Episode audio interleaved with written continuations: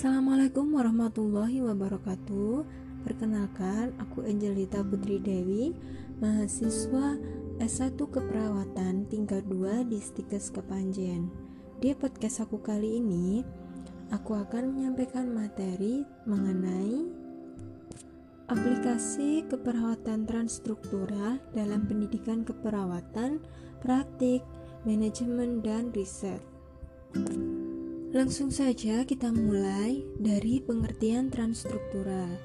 Trans, eh, maksudku transkultural.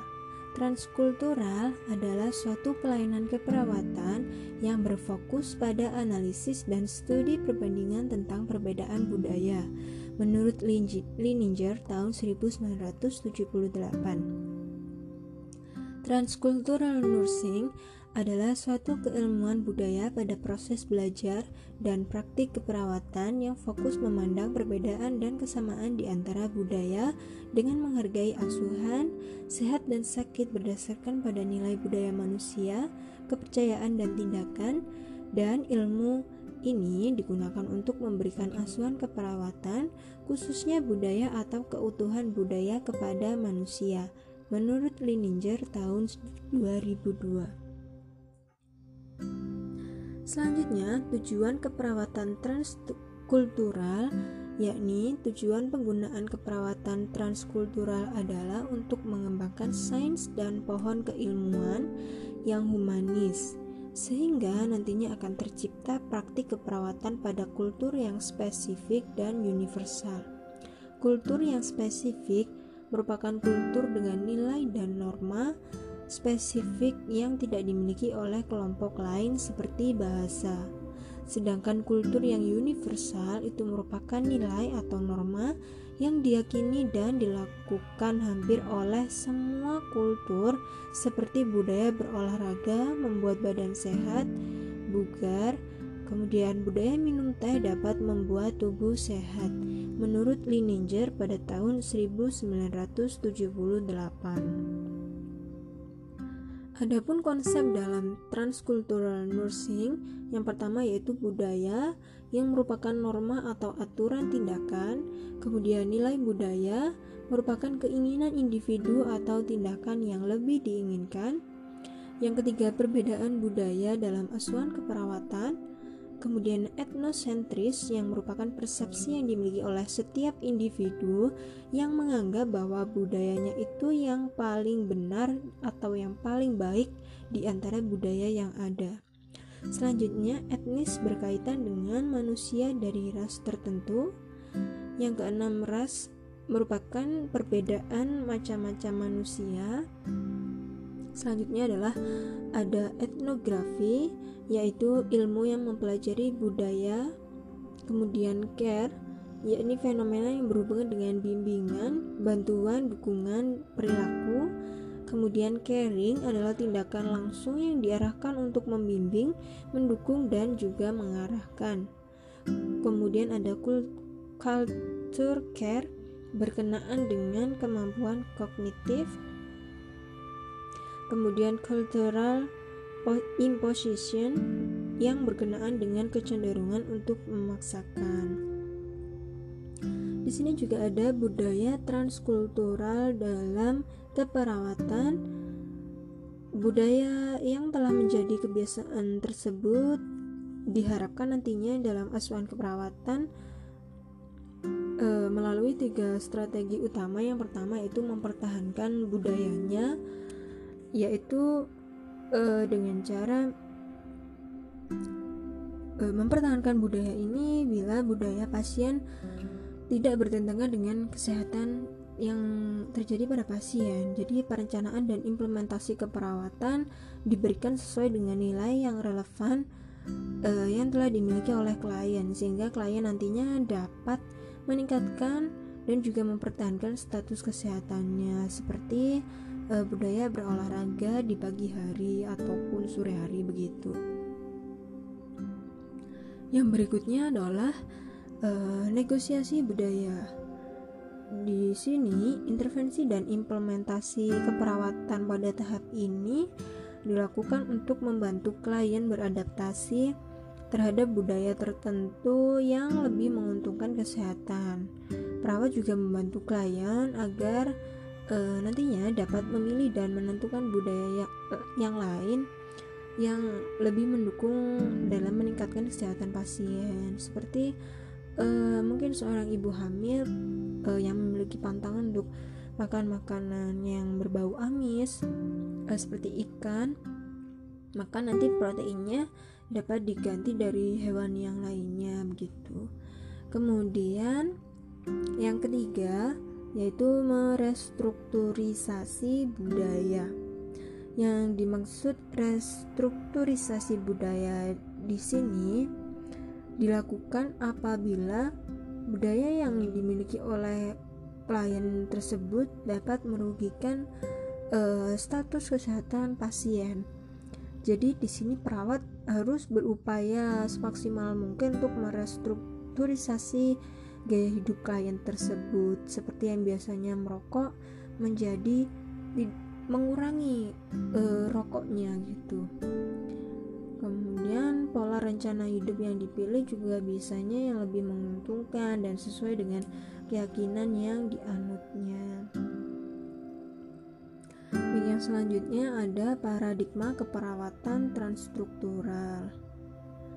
Pada paradigma keperawatan transstruktural ada cara pandang, persepsi, keyakinan, nilai dan konsep dalam pelaksanaan asuhan keperawatan yang sesuai dengan latar belakang budaya terhadap empat konsep sentral tersebut. Yang pertama yaitu manusia, kemudian keperawatan, kesehatan, dan juga lingkungan. Ini juga menurut Lininger pada tahun 1978. Yang selanjutnya ada proses keperawatan transcultural nursing. Konseptual ini dikembangkan Lininger dalam menjelaskan asuhan keperawatan dalam konteks budaya yang digambarkan uh, dalam mata dalam bentuk matahari terbit atau sunrise model. Proses keperawatan ini juga digunakan oleh perawat sebagai landasan berpikir dan memberikan solusi terhadap masalah klien. Dalam pengelolaan asuhan keperawatan dilaksanakan dari mulai tahap pengkajian, diagnosa, perencanaan, pelaksanaan, dan juga evaluasi. Di tahap pengkajian, ini merupakan proses pengumpulan data uh, yang guna untuk mengidentifikasi masalah kesehatan klien yang juga nantinya sesuai dengan latar belakang budaya yang dimiliki oleh klien. Hal ini menurut Giger and Davies pada tahun 1995. Pengajian juga dirancang berdasarkan tujuh komponen pada yang ada pada Sunrise Model, yaitu yang pertama faktor teknologi atau technological factors, kemudian faktor agama dan falsafah hidup atau religious and philosophical factor, kemudian faktor sosial dan keterikatan keluarga atau kinship and social factor, kemudian nilai budaya dan gaya hidup atau cultural value and life ways kemudian faktor kebijakan dan peraturan yang berlaku atau political and legal factor kemudian faktor ekonomi atau economical factor dan faktor pendidikan atau educational factor. Kemudian di sini juga ada tiga diagnosa keperawatan yang sering ditegakkan dalam asuhan keperawatan transstruktural ini. Yang pertama yaitu gangguan komunikasi verbal yang berhubungan dengan perbedaan culture Kemudian gangguan interaksi sosial berhubungan dengan disorientasi sosiokultural dan yang ketiga ketidakpatuhan dalam pengobatan yang berhubungan dengan sistem nilai yang diyakini. Di dalam perencanaan dan pelaksanaan juga ada tiga. Yang pertama adalah cultural care preservation atau maintenance, yaitu mengidentifikasi perbedaan konsep kemudian bersikap tenang dan mendiskusikan kesenjangan budaya. Yang kedua, cultural care, care accommodation atau negotiation yaitu menggunakan bahasa yang mudah kemudian melibatkan keluarga dan melakukan negosiasi. Yang ketiga adalah cultural care repartitioning atau reconstruction yakni memberikan kesempatan, menentukan tingkat perbedaan, menggunakan pihak ketiga, menerjemahkan terminologi dan memberikan informasi. Kemudian ada juga uh, evaluasi yakni evaluasi asuhan keperawatan dilakukan terhadap keberhasilan klien tentang mempertahankan budaya yang sesuai dengan kesehatan, mengurangi budaya klien yang tidak sesuai dengan kesehatan atau beradaptasi dengan budaya baru yang mungkin sangat bertentangan dengan budaya yang dimiliki klien. Melalui evaluasi ini dapat diketahui asuhan keperawatan yang sesuai dengan latar belakang budaya yang dimiliki oleh klien. Dan yang selanjutnya adalah di sini akan membahas tentang beberapa topik pembahasan dalam bahan kajian keperawatan transkultural dari beberapa jurnal di antaranya tentang uh, kesehatan secara global, sistem pemberian kesehatan, model dan teori transkultural, komunikasi lintas budaya, budaya berbasis kesehatan dan keyakinan, kemudian penyembuhan dan perawatan modalitas lintas budaya, e, penilaian sehat menurut lintas budaya dan peran keperawatan profesional dalam lintas budaya. Dua metode pembelajaran yang dapat dipertimbangkan untuk diterapkan dalam proses pembelajaran dalam keperawatan transstruktural yaitu di antaranya Metode pertama yang berupa role play atau bermain peran di ruang laboratorium di mana nanti mereka akan melakukan berbagai kegiatan yang sesuai dengan skenario kasus yang telah ditentukan oleh dosen pengajar. Sedangkan metode kedua yakni praktik di lapangan secara langsung. Kegiatan akan memberikan dampak positif kepada mahasiswa karena mahasiswa dapat melakukan implikasi keperawatan dengan berdasar kepada teori yang sudah didapat di bangku perkuliahan. Untuk dapat meningkatkan pengetahuan mahasiswa, maka harus didasari oleh keinginan mahasiswa itu sendiri, keinginan untuk belajar serta memahami lebih dalam tentang apa itu keperawatan transkultural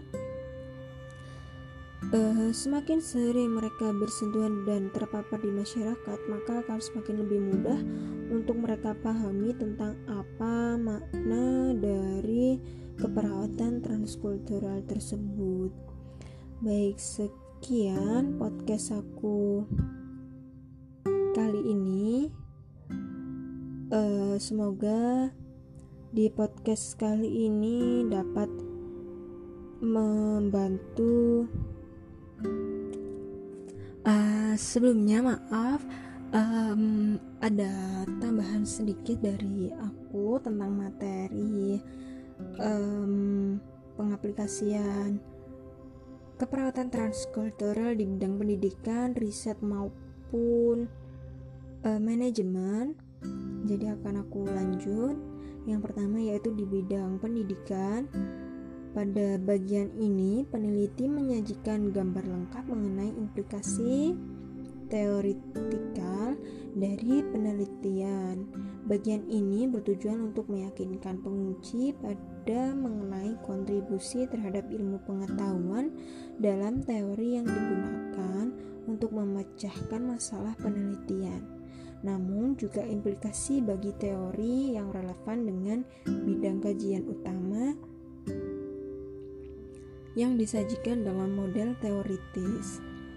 Implikasi transkultural dalam praktik keperawatan menurut Lininger pada tahun 1984, transkultural keperawatan adalah ilmu dan kiat yang humanis yang difokuskan pada perilaku individu ataupun kelompok serta pada proses untuk mempertahankan ataupun meningkatkan perilaku sehat atau perilaku sakit secara fisik dan psikokultural sesuai latar belakang budaya.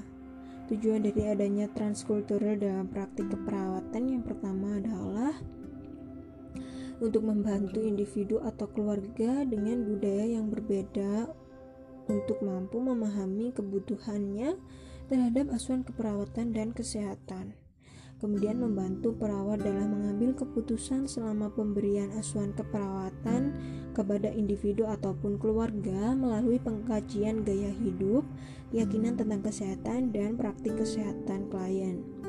Yang ketiga, asuhan keperawatan yang relevan dengan budaya yang sensitif terhadap kebutuhan klien akan menurunkan kemungkinan stres dan konflik karena kesalahpahaman budaya. Menurut Husna pada tahun 2013. Yang kedua adalah uh, manajemen. Implikasi manajerial pada bagian ini, peneliti menyajikan berbagai implikasi kebijakan yang nantinya dapat dihubungkan dengan temuan yang dihasilkan dalam penelitian. Implikasi manajerial memberikan kontribusi praktis bagi manajemen. Yang ketiga adalah riset. Jadi di implikasi metodologi, bagian ini bersifat opsional dan menyajikan refleksi penulis mengenai metodologi yang digunakan dalam penelitiannya.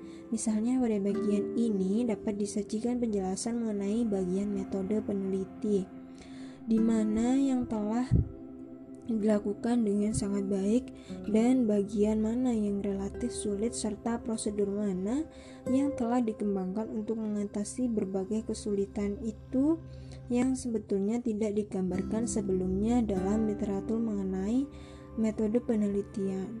Peneliti dapat menyajikan dalam bagian ini pendekatan-pendekatan yang dapat digunakan dalam penelitian lanjutan atau penelitian lainnya untuk memudahkan atau untuk meningkatkan mutu penelitian.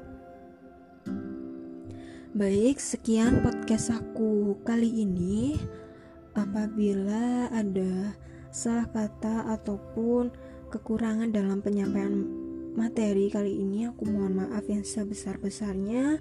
Semoga materi ini dapat membantu kita semua dan uh, kita sama-sama belajar di sini. Sekian dari aku. Terima kasih semuanya. Uh, selamat belajar. Wassalamualaikum warahmatullahi wabarakatuh.